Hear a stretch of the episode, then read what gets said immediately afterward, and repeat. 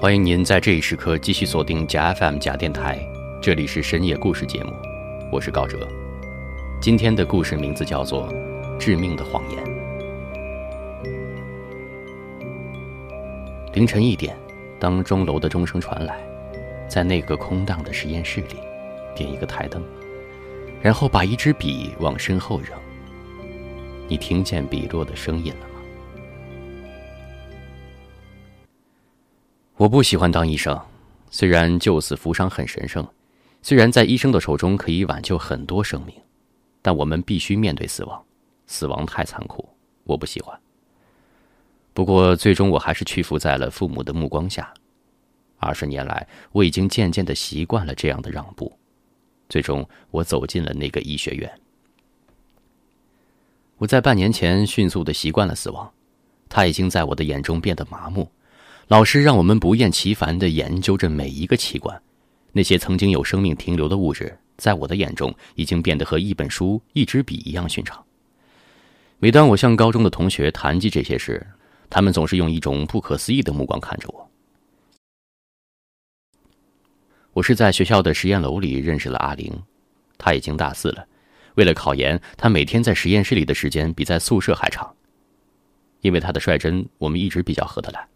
有时候我很佩服他的胆量，因为至少我一个人不敢在实验楼里读书到深夜。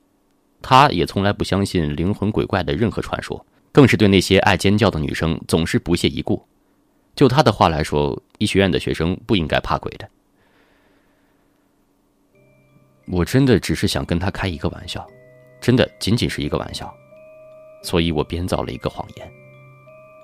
凌晨一点，当钟楼的钟声传来。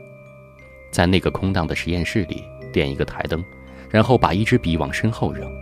如果没有笔落的声音，那么转身看看有什么在你身后。阿玲笑着骂我是个无聊的孩子，然后就匆匆地走进那间灰色的大厦。可是到了第二天，阿玲死了，就在那间实验室里。验尸报告上说的是死于突发性心脏病。我的心里突然空空的。三年之后，我也开始准备考研。我在实验楼的时间也越来越长，我也不再相信任何关于鬼怪或者灵魂的传说，我也淡忘了关于阿玲的一切。四年来，“死”这个字在我脑海里已经变得很模糊，它只是一个词语或者一些指数，例如脑死亡超过六秒将成为永不可逆的死亡之类的这些东西。那天晚上夜很深了吧？几点对我来说已经不重要了，太多的资料和东西都堆积在我的脑袋里。风吹的实验室的窗户咯吱咯吱的响，可这一切都不在我的注意范围之内。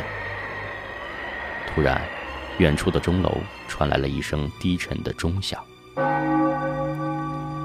那低沉的钟声仿佛黑暗中最深处的震撼。我擦拭着酸涩的眼睛，那一声钟声像记忆的天幕。我想起了三年前。就是三年前，我自己编的那个谎言。还有，还有阿玲。这时候，我手里的笔突然变得格外显眼，它仿佛带着一股不安，带着灰色的情绪，带着我的一颗心。我不安地注视着它，自己的手仿佛失去大脑的控制，在黑暗中划出一道线，笔已经扔向了身后。心跳，一下，两下。黑夜依然是静静的。这时候，骨头深处有一种凉意在翻滚。这不可能啊！我又拿起一支笔，往身后一扔。没有声音，没有笔落地的声音。一种叫做恐惧的东西在我身体的每一个毛孔扩张。我不敢相信的缓慢的转过身，身后身后站着一个人。那个人，他，他是拿着笔的阿玲。好了，今天的深夜故事讲完了。其实，在我们的生活中，有很多充斥着这种灵异事件的地方，它们大多发生在和死亡相关的地方，比如医院、停尸房、实验室，还有一些放着标本的医学院。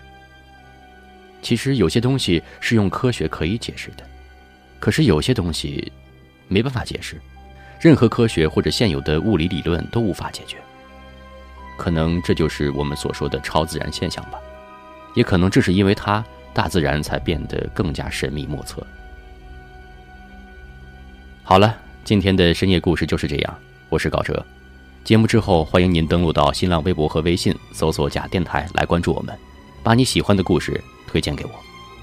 同时，也欢迎大家访问我们的官方网站“假 FM”，J I A 点 F M。你可以在我们的官方网站直接收听节目，当然也可以在苹果播客、网易云音乐、喜马拉雅、荔枝 FM 等各大平台上搜索“假电台”订阅，来收听我们的海量节目。这里是深夜故事。我是高哲，我们下期再见。